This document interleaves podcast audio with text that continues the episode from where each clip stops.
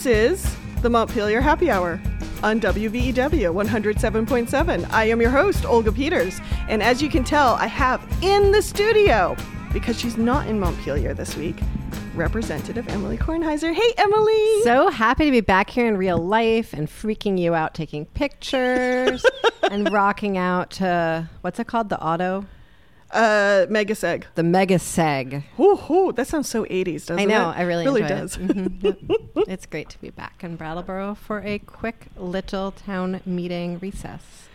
Well, we are very lucky because we have on the phone with us from Wilmington, all the way across the mountains, uh, Representative John Gannon. Hey, John, how are you? Good. How are you, Olga? Hi, Emilie. Hi, John. Well, we are so glad for you to be joining us today. For those who don't know John, he is the rep for Wilmington, Whitingham, and Halifax, and he's the vice chair of the House Committee on Government Operations. He chairs the House Ethics Panel. And you're also part of the Sunset Advisory Commission, which I found very interesting because you're actually looking at some of the commissions uh, that the state has in operation and, and vetting them and seeing if there's something we still want to hold on to or if it's time to change them or let them go, that type of thing. Um, anything I missed, John? No, that, that's that's a good chunk of what I do. And you, you farm poultry, yes?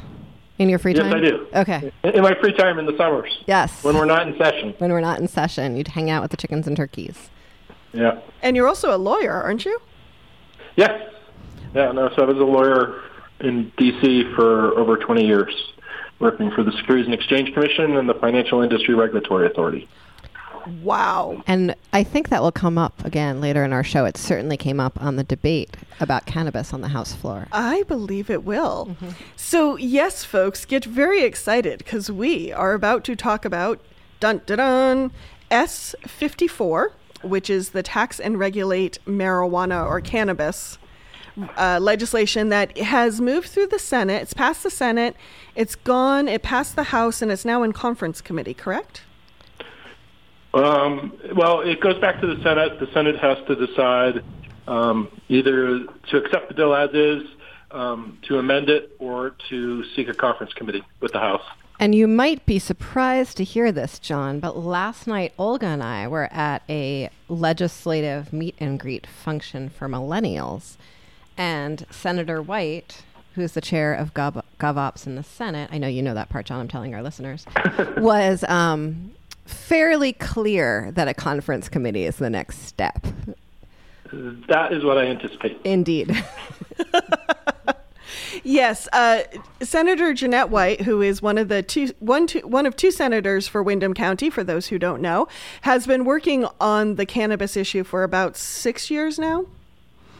Some would say Yes. 15, but yes, six Okay. formally. 50, who knows? And uh, I was at the same event that Emilie was at last night, and I pulled Jeanette aside and I said, "So, what are your, some of your thoughts on the bill as it came out of the House?" And she, um, unfortunately, the recording had too much background noise, so I couldn't play that for you today, guys. But um, she had a lot to say on it, and what I will repeat is that um, she feels the Senate created a very streamlined bill that only looked at tax eh, taxes and regulation, and then the House has kind of gone and cluttered it up. So, and put in a bunch of other things that don't really need to be there. So that is that's uh, the point of view of one one person from the Senate.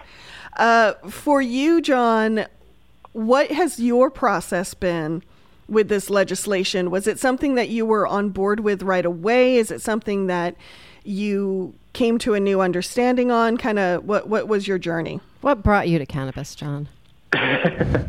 Um, no, no, it's interesting. I, I've actually played, um, uh, you know, obviously a more significant role with respect to S54, um, but I also was, was involved with the, the original legalization um, that passed the House um, in 2018. Um, you know, in that case, I made some amem- amendments to, you know, put more consumer protection in there. For example, not allowing cannabis to be grown or smoked in a home-based child care facility. Um, so, you know, my focus comes from, you know, a regulatory standpoint and from consumer protection because I think those are very important. And while Senator White may think that we um, put a lot into the bill. Um, I, I think what we did is that um, we put a lot more consumer protection um, in the bill, which I think is important for Vermonters because the thing that regulation does is ensure or help ensure that people um, are getting a product um, that is pure, um, that is not um, going to lead to heavy use, and is going to protect our children. And I think we've attempted uh, to accomplish all th- three of those things um, in the amendments we, made to the Senate version of the bill. One thing that I've um, really appreciated through this process, John, in addition to your incredible attention to detail and expertise and how you led on this issue, um, has been how different the perspective of um, Windham County has been to, and the experience of Windham County legislators through this process has been to, I think, so many of our colleagues throughout the state. And I was sort of simultaneously getting notes from pages um, to vote no on the bill because it didn't go far enough. All my colleagues sitting right next to me in committee were getting requests to vote no because the bill went too far. And so I just want to, before we sort of step in, I want to just read this sort of first paragraph that I've sent out via email um, a couple dozen times now. And I think really speaks to, I think, why we added all of these extra pieces to the legislation and why it's really a Vermont specific piece of regulation that we're trying to put in place. So we voted overwhelmingly in support of S54, an act relating to the regulation of cannabis. And I voted yes because I believe this legislation lays the groundwork for a cannabis industry that reflects Vermont values, which is local ownership, small farms, and a strong quality brand. And I'm proud of the careful provisions that specifically ensure that historically marginalized populations can access the market equitably, as well as other specific provisions that bring transparency and limit consolidation in the market. And so I think a bill that was too simple would really um, wouldn't have those protections for the Vermont brand, for small farmers, and to prevent consolidation in a way that um, is in line with interstate commerce laws. Hmm. And so I think all the work that happened on the House side is really it's about consumer protection and about protection of folks that are selling um, to protect the industry so it can sort of go the way of Vermont microbreweries and Vermont cheese and sort of all of those other value added products that we do so carefully and so well here. Mm-hmm. John, I'm curious for for you, wh- what's your take on the what Emilie just said with the Vermont brand and creating a Vermont industry. And and one reason I ask is because we are bordered by some states that have already started their own uh, cannabis industry, and and so how how do you think we struck that balance point between creating something that is very uniquely Vermont, but also uh, acknowledging that it's part of a bigger system or eventually will be part of a bigger system? Well, it, may be part of a bigger system, but right now, because of you know federal law, you know each state is sort of a um, island unto itself with respect to cannabis regulation. Um, so, but I think uh, uh, what Emilie said is absolutely correct. I mean, we focused on making sure um, that small growers, um, small retailers um, receive prioritization in the bill, and we also put in, you know, uh, you know, regulations that we think will prevent you know, larger corporations um, from monopolizing um, the Vermont cannabis industry. And, and I do hope that, that we do follow the craft um, brewery, craft distillery um, model that exists in Vermont today. I think that'd be wonderful. And I think that if there is federal legalization, um, having that model in place um, will be important for um, expanding um, the business beyond Vermont when and if that happens. Mm-hmm. Yeah, I think it really position by crafting a very specific industry here with its own specific flavor and attitude. Mm-hmm. Um, I think we're going to be positioning ourselves very well if and when this gets legalized on the national level because we will have differentiated ourselves. We will have a solid enough industry that you know outside capital um, will be protected from that a little bit. Mm-hmm. I, I'm curious, you know, right now, past legislation has left Vermont a little bit in a gray area. Understatement of the day. uh, how will this legislation, if it finally completely passes, um, uh, uh, mitigate that kind of gray area? John, before you answer that, and I look forward to your answer on that, I just want to name that the debate within the House was very much kept on going back and forth between people who seemed to have forgotten that cannabis was already legal in Vermont and thought that we were somehow legalizing cannabis, ah. and folks who say we're in this gray area and it's not you know it's not necessarily good for most people and so we're doing this to sort of further regulate something that's already legal and so that was a really interesting conversation and i think Windham county legislators were really sort of leading that conversation um, you know, with me saying very casually, like, everyone in my whole county is stoned all the time. And other people, you know, saying it a little more gently or softly, but like, you know, the cat's out of the bag people. What we're trying to do is, you know, make this a safe option. Mm-hmm. So, John, how do we make it safe? How do we make it safe? Yeah. Well, well, I mean, we did a number of different things to make it safe. I mean, I think we're the first state to um, limit or prohibit, um, you know, uh, potency issues. For example, cannabis flower can't be greater than 30% THC. Concentrates can't be greater than 60% THC. Um, no flavored vapes or flower. Um, and, you know, cannabis products can't be combined with nicotine or alcohol beverages.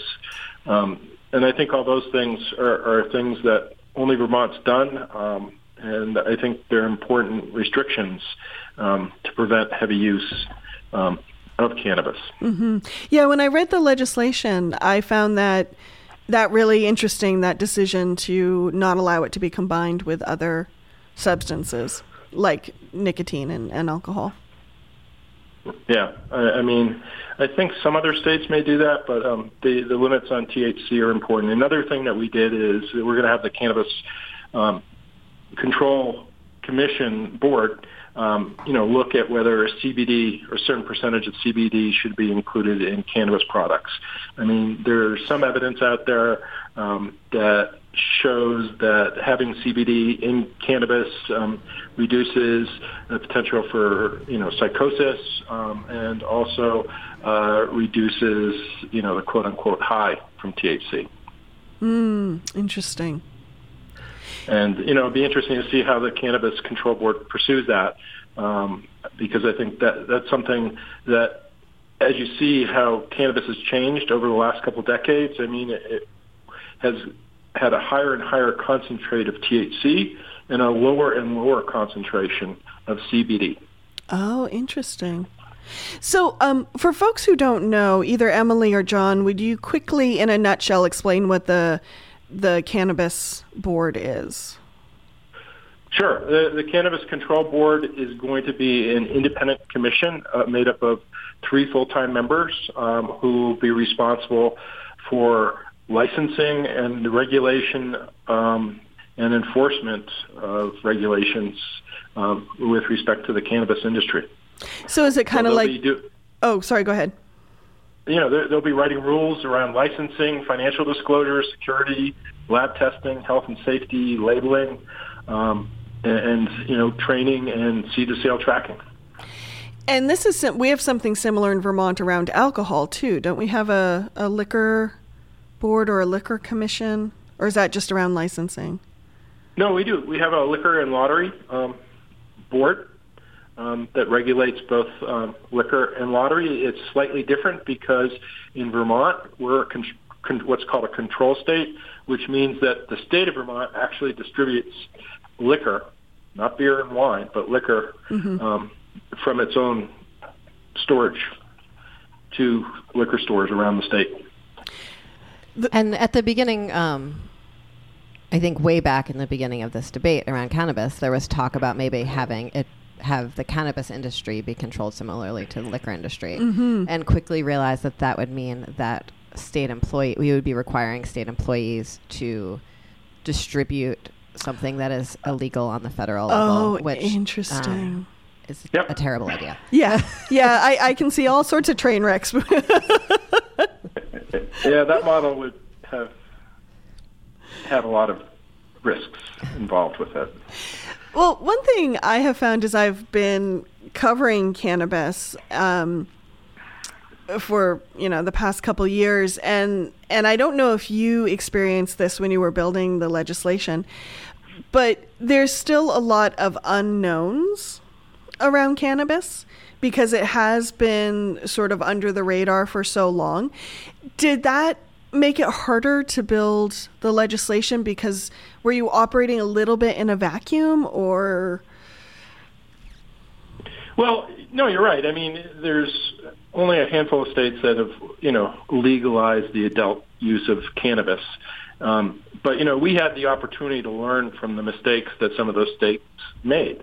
You know for example colorado had huge problems with edibles um, but they're allowing them to be sold in very high concentrations of THC, you know, to be marketed, um, or I should say, products developed that were very appealing to children, you know, such as gummy bears. Um, and so we could learn a lot from what other states did um, to improve our own legislation. So I, I think we did that. Um, but, you know, it's still early in cannabis regulation. Um, you know, we've seen some hiccups around the country with respect to um, reducing the black market. Um, it'll be very interesting to see how we do um, with respect to that. But as with any piece of legislation, I, anticipate that in future years we, we'll see changes as we see how the cannabis market develops in Vermont. One piece of um, one study that I heard you bring up quite a few times, John, was the idea that adolescent use seems to have gone down in states that have created a legal regulatory regime around this. Oh, interesting. And that makes a lot of sense to me, sort of on the surface, because something that's available on the gray market um, is very easy to obtain. You know, if everyone's neighbor is growing some and um, everyone's sort of parent has some on the shelf or whatever it is, it's just very easy for those products to move. But when the sale of a product is sort of even as regulated as tobacco, you need to show ID. Um, it becomes much harder for youth to obtain. Yeah. No, Emilie's absolutely right there. Um, there's um, been a study that was done in both Carol, Colorado and Washington State, which showed reduction of cannabis use by teens. And, and I think our bill is, is very strong with respect to underage use. Um, you know, no one under the age of 21 can even go into a cannabis establishment. Um, that's not true for alcohol or cigarettes. Um, you know, you know, we're not, you know, cannabis establishments can't develop products that are appealing um, to children. Uh, and I think you know we've re, you know dealt with the edible issue, which impacted children in that you know the, the total amount of THC that can be in any package can no, not be more than 50 milligrams, and each serving has to be five milligrams or less, which mm-hmm. I think addresses some of the problems that they had in Colorado. And then also, um, there was some provisions around advertising as well, right? Mm, yes. Yeah. And where we ended up after a floor amendment is advertising is banned. Oh, really? Like completely yeah. no newspapers, no signs in the windows of stores, right. no flyers in the, the post office? Well, you know, they can have a, a sign flyers over their business. I, I meant the mailed flyers. I uh, I couldn't think of what they were called. Sorry, what, what were you saying? yeah, they can have a sign outside their store, but that's about it. Um, you know, we originally in the bill um, were preventing, you know, obviously ads that appeal to, to children, but also the ads um, would only be allowed where the, the licensee, the cannabis licensee, can prove that no more than 15% of viewers will be under the age of 21, mm-hmm. which is pretty restrictive. Um, there's some constitutional issues around a ban of advertising, um, but you know the Supreme Court um, hasn't chimed in on this, and so there's still some room um, to argue as to how far you can go with banning advertising. And since there's already a federal ban on cannabis, it felt like having something, you know, else that's complicated on the federal level thrown into it seemed less difficult than if it was some other issue that the you know is not so controversial. So we are going to go to break in about five minutes. So before we do that, John or Emilie, let's just do a quick uh, summary for listeners what this bill does and what it doesn't do. That's you, John. uh, so, so we've already talked about consumer protections, um, and we've also you know talked about advertising. Um, you know, I think we've talked about you know encouraging small businesses. Um, so I think that's that's done.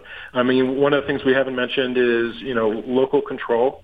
Um, voters in cities and towns around Vermont will be able to vote to allow cannabis retailers, but only cannabis retailers. Other types of licensees, growers, produce, product developers, whole, wholesalers, um, uh, towns won't be able to keep them out.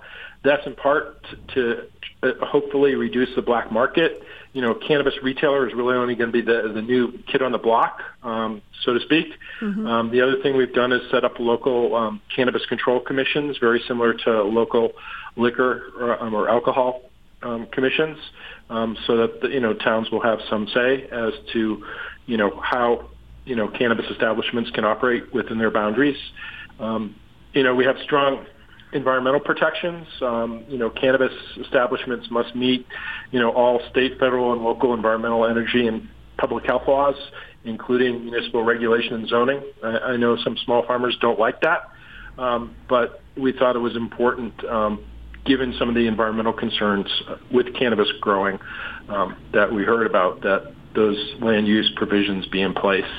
Um, the other thing I just mentioned is, you know, I think there's been a lot of discussion about um, a roadside saliva tests, and just so, so everybody understands, any saliva test that is out there today, whether it's conducted at the roadside or not, only can tell you if you have cannabis in your system. It does not show impairment.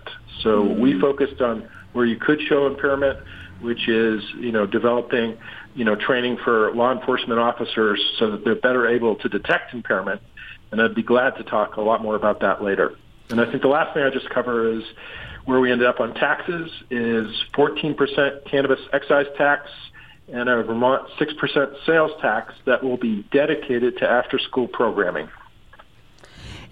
Thank you for that summary, John. And just quickly, um, this S54 uh, is just about, for lack of a better term, recreational marijuana. It doesn't touch the medical dispensaries or anything like that. The medical dispensaries are exactly as they were um, and don't have the same restrictions on potency because mm-hmm. medical marijuana sometimes needs to be more potent than recreational yeah. marijuana. So, um, and right. just to build on one piece of what John said about there's sort of regulations on. Um, retail sales and growing and processing and distributing, that those are all separate licenses and they're all set up to match the scale at which they're being done at. And so a small scale grower has a different licensing will have a different licensing regime than a large scale grower okay um, and the same for a small scale retail establishment versus a large scale retail establishment so that's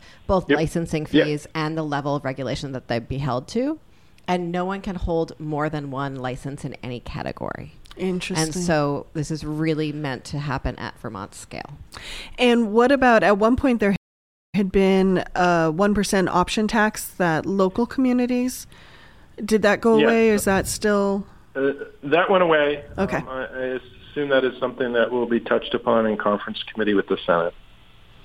But Brattleboro already has our 1% option tax on sale, you know, or sales tax, and mm-hmm. so that would be applied to cannabis as well as part of the sales tax. Gotcha. And any community yep. that has a one percent option tax, um, Wilmington does as well. Mm-hmm. Yep. Yep. Um, so both of those communities would be adding that one percent to cannabis sales if they had a retail establishment. Okay. Well, thank you, uh, Representative Emilie Kornheiser. Thank you, John Gannon from Wilmington. We are going to hear from a few of our underwriters and return in a.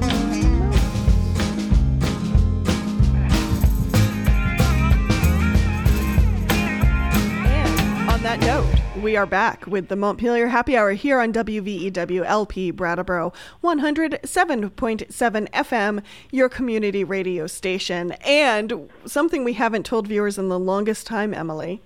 The views and opinions on this show are those of the guests and host and not of the radio station. I know. We haven't been telling them that for a while. I hope they didn't forget.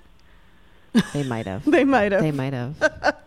well, for those who are just tuning in, I am your host, Olga Peters. Representative Emilie Kornheiser is in the studio with me, and on the phone is Representative John Gannon from Wilmington. How are you, John? Good. Great, Olga. I, I hope you enjoyed listening to the commercials if you could still hear them. No, I could. They're, they're nice. So, we are talking about S54, which is the Tax and Regulate Cannabis in Vermont bill that has moved through the Senate, it has moved through the House. More than likely, we think it's going to end up in conference committee, maybe, maybe not.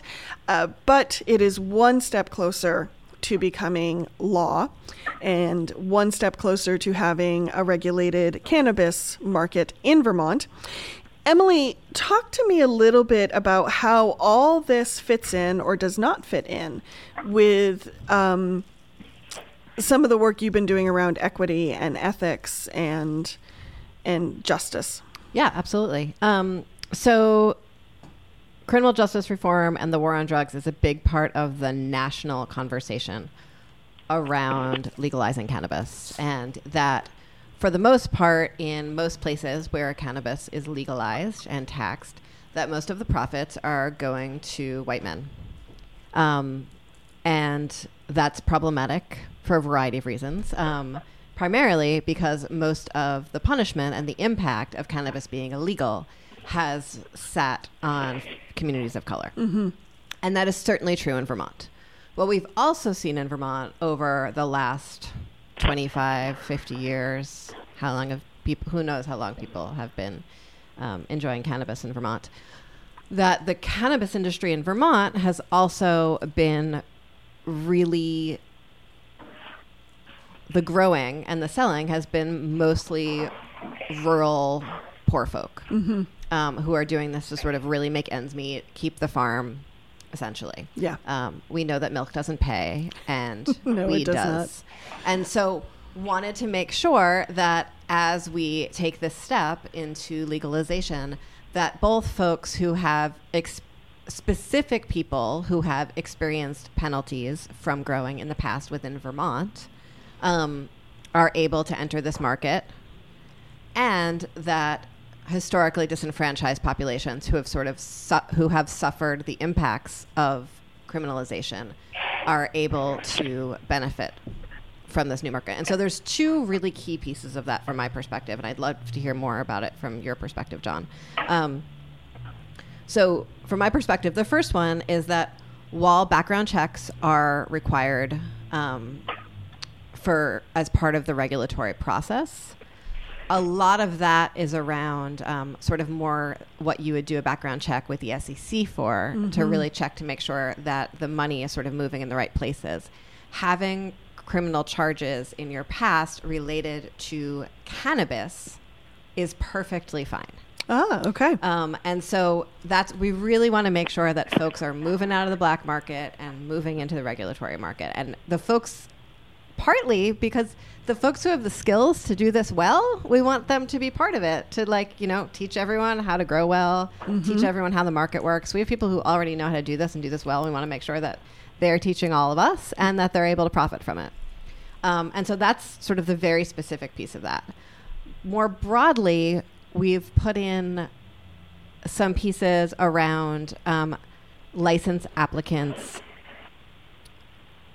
being able, um, especially historically marginalized populations, having a um, sort of extra points on their licenses. So if there's competition, they'd be more likely to be the ones who got a license if there's sort of a limited number of licenses going around. And technical assistance that the Agency of Commerce um, or the Agency of Agriculture might offer would go to those populations 1st Mm-hmm. So that's really exciting. It's exciting for this cannabis industry specifically. I think it's also really exciting as we look more broadly at how we want to grow Vermont's economy, to think Right. about how we want to bring historically disenfranchised populations into our economy, to think about how we want to might prioritize grants, technical assistance, or licensing to those populations to really raise their profile within the economy. So those are the two pieces of that for me that feel really good. And and for you, John, anything similar around the issues of equity and and supporting traditionally marginalized communities?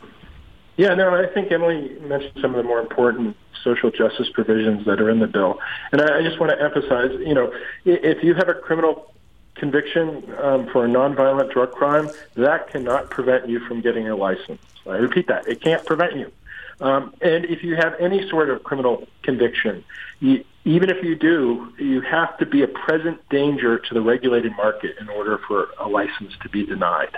So if there's something, eh, you know, that you did 10 years ago or something, that is unlikely to have any impact on you getting a license.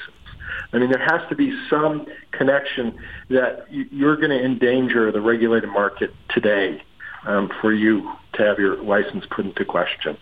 Um, you know, the other things that we've done with the bill is we have an advisory committee um, made up of 14 members, um, two of whom um, will have a background in systemic social justice and equity issues, and another with an expertise in women and minority minority-owned businesses. Um, Emilie mentioned that there's training um, that's prioritized uh, based on social justice and equity, or if you're a woman or a minority-owned business uh, and a Vermonter, uh, you will get priority um, for training, uh, to build a business plan, as well as priority for obtaining a license. Um, and also, the Cannabis Control Commission is supposed to come up with a, a training and employment pr- program um, for those um, who may be economically disadvantaged or, or have been disproportionately impacted by cannabis prohibition. Thank you, John. So I want to pivot just a little bit because you used that word prohibition, which I suspect for many people in the community, they may be still sitting there going, "Oh, but prohibition is the way to go. Mar- you know, cannabis, marijuana, bad. Why do we want to tax and regulate this?" What is? Do you have a response for for people who may still be feeling a little nervous about about this legislation? Sure, I, I have two two responses. First, um, when we pro- prohibition for alcohol, you know, when when we changed that, how well did that work? It worked for 13 years as a massive failure. Um, what did it lead to? It led to organized crime controlling um, the alcohol market in the United States. It contributed to many deaths from very high alcohol content products. Um, so I think we've learned that prohibition of a product um, similar to cannabis or alcohol is just not going to work. Um, the other thing I would say is, well, I know a lot of people are worried about cannabis.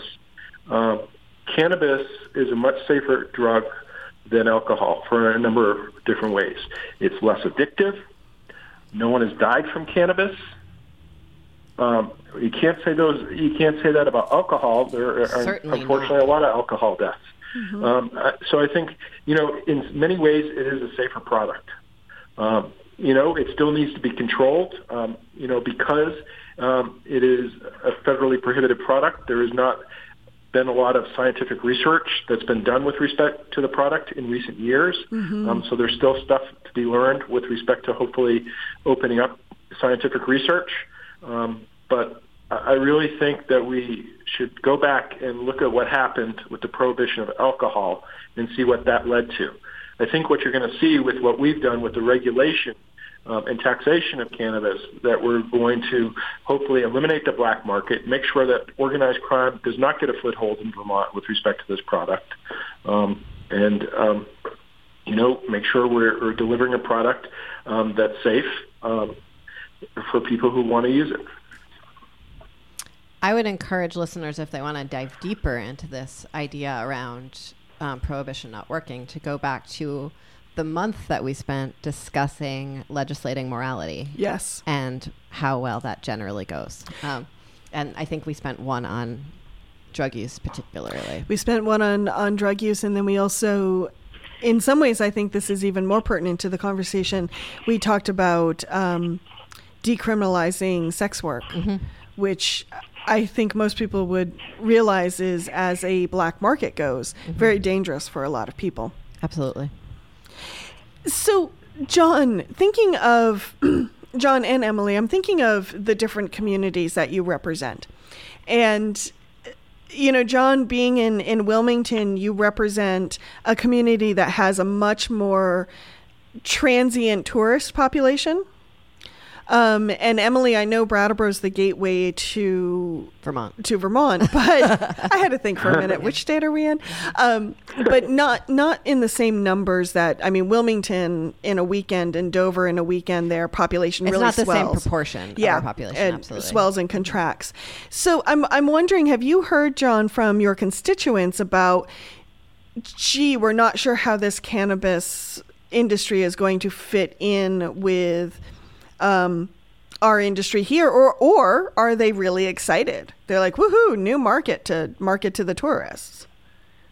I, I think you hear both views. I mean, you know, I talked to our local uh, liquor store owner um, uh, on town meeting day, and he's very excited because he's al- already put an addition on his building, um, waiting for you know cannabis regulation um, to take effect. Um, so he, he's excited about it. I think some of the people uh, who are um, you know, in the drug prevention area are more concerned about that. Um, but I think you just need to have a conversation with people like that to make sure that they understand um, what's in the bill and what we've attempted to do um, to make sure that, you know, children are protected and consumers are protected. I think, you know, unfortunately, a lot of people um, get a, a gloss of the bill from various advocacy groups that really doesn't go into the, the detail of the bill, and I, I think that's a problem. It's a very complex and detailed bill, and you know it, it's hard to have to say is have you read the bill rather than just the one pager that some advocacy group gave you. But it worries me that there's a lot of misinformation on this bill. I agree. Um, I've been really on the topic of tourism. I an advocate actually suggested to me at the beginning of the summer and asked me if I'd been to any of the stores in Massachusetts, and I said no, I don't smoke marijuana. I don't like. Why would I go down to a store in Massachusetts to go look at it? Um, and then I realized, like, oh no, I could like get a felt experience of what this might be like. And so over the summer, I visited three different stores in Massachusetts: one in Greenfield, one in the Berkshires, and one in Northampton. And was really struck by the different feel of each one. Um, and the Berkshires is, you know, a tourism valley Yeah. in the same way that I think both Wilmington and Brattleboro experience. And it still felt very sort of in line with what else was going on in the community. Um, I think a lot about there's certain weekends or a certain hour. There's a certain hour when the beer delivery comes to the co-op. I think here um, that if you've never been there, it's really worth being there around that time because folks drive up from Massachusetts and buy cases and cases of Vermont microbrews that Huh. aren't distributed past the border. And it's really, it's sort of a fascinating thing to think about what, you know, to think about what that Vermont brand of cannabis is going to look like um, and ways we're going to distinguish ourselves and what what that might look like for tourism. I know that there are some um, there were some members of our caucus um, who maybe just one who was really disappointed that we were not going to have delivery and that we also are not allowing people to smoke in public. Um, and I think that both of those, well, I understand why someone might want this to be, you know, everywhere available. Um, I think the fact that we've regulated those two pieces for now is will stem some of the concerns in a tourist community about how overtaken the community might be. I know that um, during this year's CBD harvest, I smelled marijuana everywhere I went for a few weeks. You know, like driving down dirt roads as it was being harvested, I smelled it. I could It- smell it's the kinda like when they're to me at spreading the gro- manure on the fields. Just like, Yeah. Yes, yes. um, you know, like ne- someone next to me in the grocery store clearly had just been working at a harvest, and so that's that was sort of an interesting piece. And then realized that so John, the plot size for cannabis is so small, right? Like the amount of cannabis we're actually going to need to saturate the market means these really small plot sizes. So that kind of sort of you know marijuana everywhere that I think people experience in Northern California during harvest and that um, CBD harvest felt like here, I don't think will be happening here. What's the plot No, size, I- John? I don't think we'll have that problem. I mean, we heard testimony that in order to capture the, the demand for adult use of cannabis um, in Vermont, it would take 250 acres. So you can imagine that that could be accomplished in a single town. Um, that's unlikely to happen. Um, but you know, I think people who are worried about you know grow houses, uh, you know, or, or facilities popping up all over rural Vermont, I, I really don't think that's going to happen. Um, California is a different a different animal altogether. Um, if you want to, you know, poster child for how not to regulate cannabis, California is it. Um, they have a huge black market um, that exports. Um, so hopefully we won't see the same problems um, that California had. So, John, we have just about five minutes left. You mentioned earlier that there's a lot of misconceptions floating around about this legislation. Are there any you want to clear up before?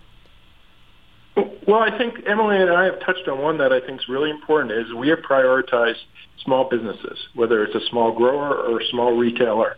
Um, and I think there's a lot of misconceptions um, that you know large businesses are going to be able to take over this market.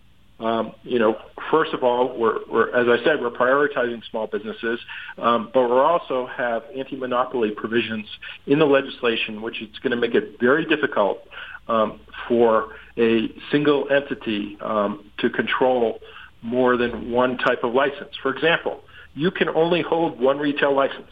That's it which only allows you one retail establishment. You can only have one grower license, which allows you to have one grow facility. And, and that provision is applicable to each type of license we have. Now, you can hold five different types of licenses, um, but you you're only going to have one retail location that you're you're authorized to have. So I think we've done that.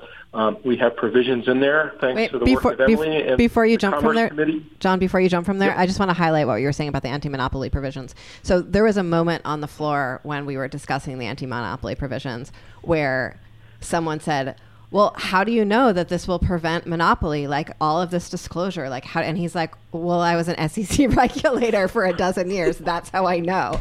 And the whole sort of like there was a hush that fell over the body for a minute. Like, oh, okay, he won that debate. That was good. We're done. We're gonna move on. It was beautiful. Well done, John. Yes.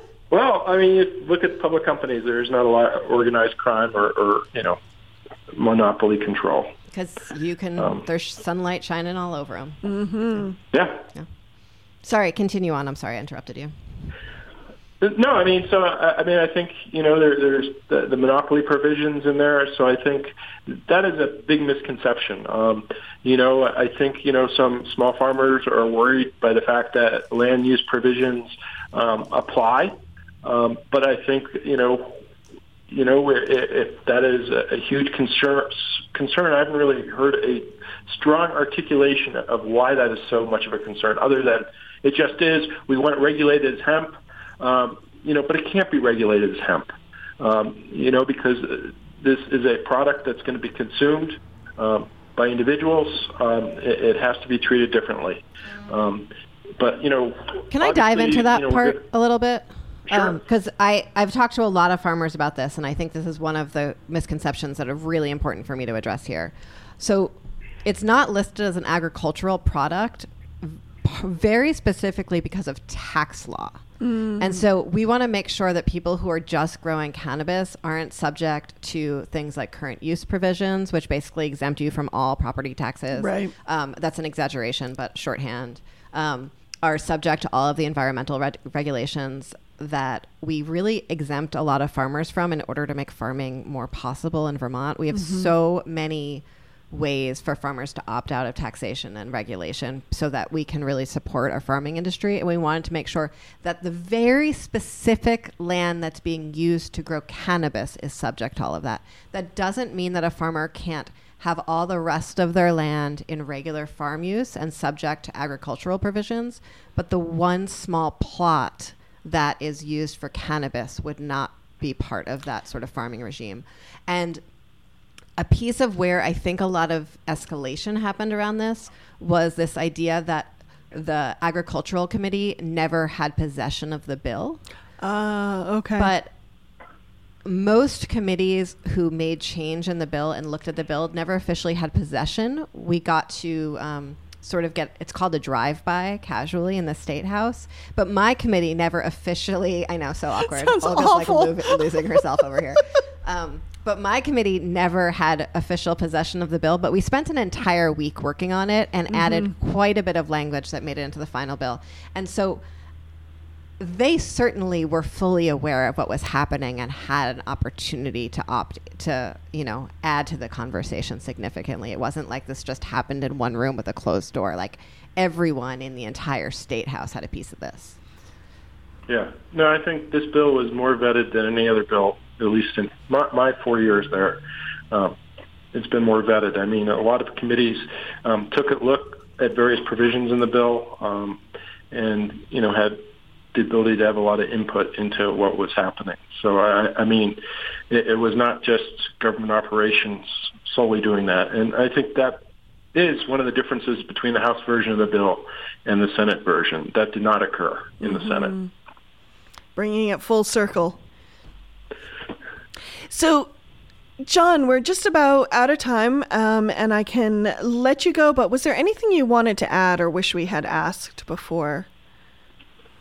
Um, no, I think we, we've covered most everything in the bill. Um, um, but you know, I'm looking forward to working with the Senate, and uh, hopefully we can reach a, a compromise um, at the end of the day because I think regulating cannabis is critically important to Vermont. How about you, Emilie? i um, wanted to get from john because i want to make sure the number that i have written down here is correct what are we expecting the total tax revenue from this will be Total tax revenue um, by fiscal year 2024 should be a little over. uh, It should be about 10.5 million, thank you very much because i think um, which is know- when when the cannabis market will be really up and running. And just for context, can do you have an example of another part of Vermont's budget that might bring in that much taxes?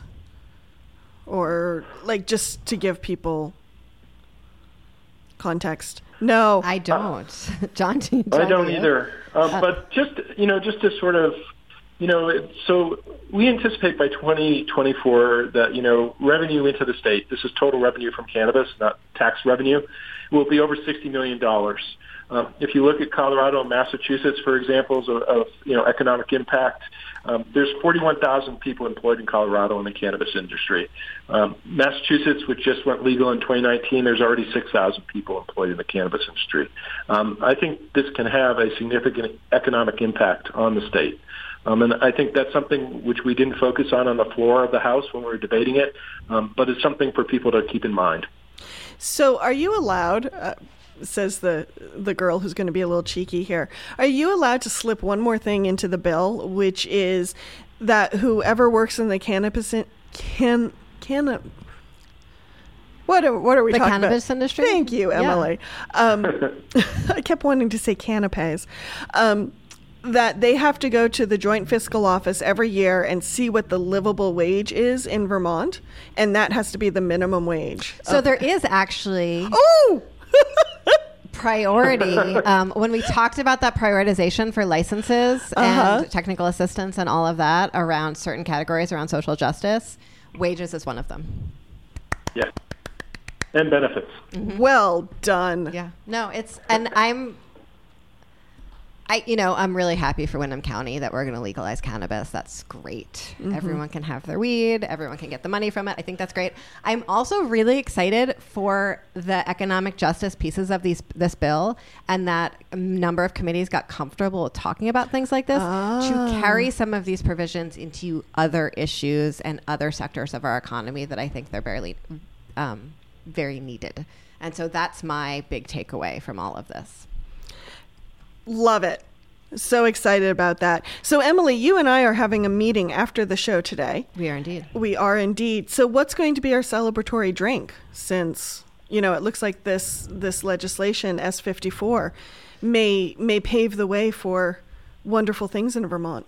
I don't think that either of us are going to be smoking anything because neither of us really like that. Even though I believe that the previous person with the show, with, with the jazz show right before us, um, does enjoy partaking. I since the sun came out a few days ago, I am back on the tequila. I'm like, I go Uh-huh. the second the sun comes out, I pretend that it is like fully the middle of summer and just want to like lie in a snowbank, sunning myself and drinking tropical drinks. So that's me. Okay. I need something with citrus. Definitely. I want something grapefruity and citrusy. Ooh, Campari. Campari. Okay. When we go to our meeting. John, it is the Montpelier happy hour, so often we talk about what cocktail is hot for us this week and wondered if you have Ah. anything that you've been enjoying over our town meeting break.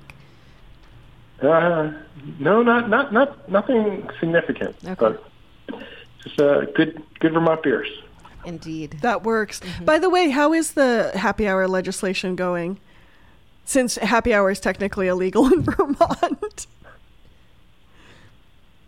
I think that's in your I don't know. Oh, We may have to find out. okay. Well, hey, John, Representative John Gannon from Wilmington, thank you so much for joining us on the happy hour today. Oh, thank you, Olga. Thank you, Emilie. Thank you. And to all our listeners, thank you for tuning in today. We will be back at 2 p.m. next Friday to be talking about more things in Montpelier and how they shake out for Windham County. I am your host, Olga Peters, and Emilie Kornheiser.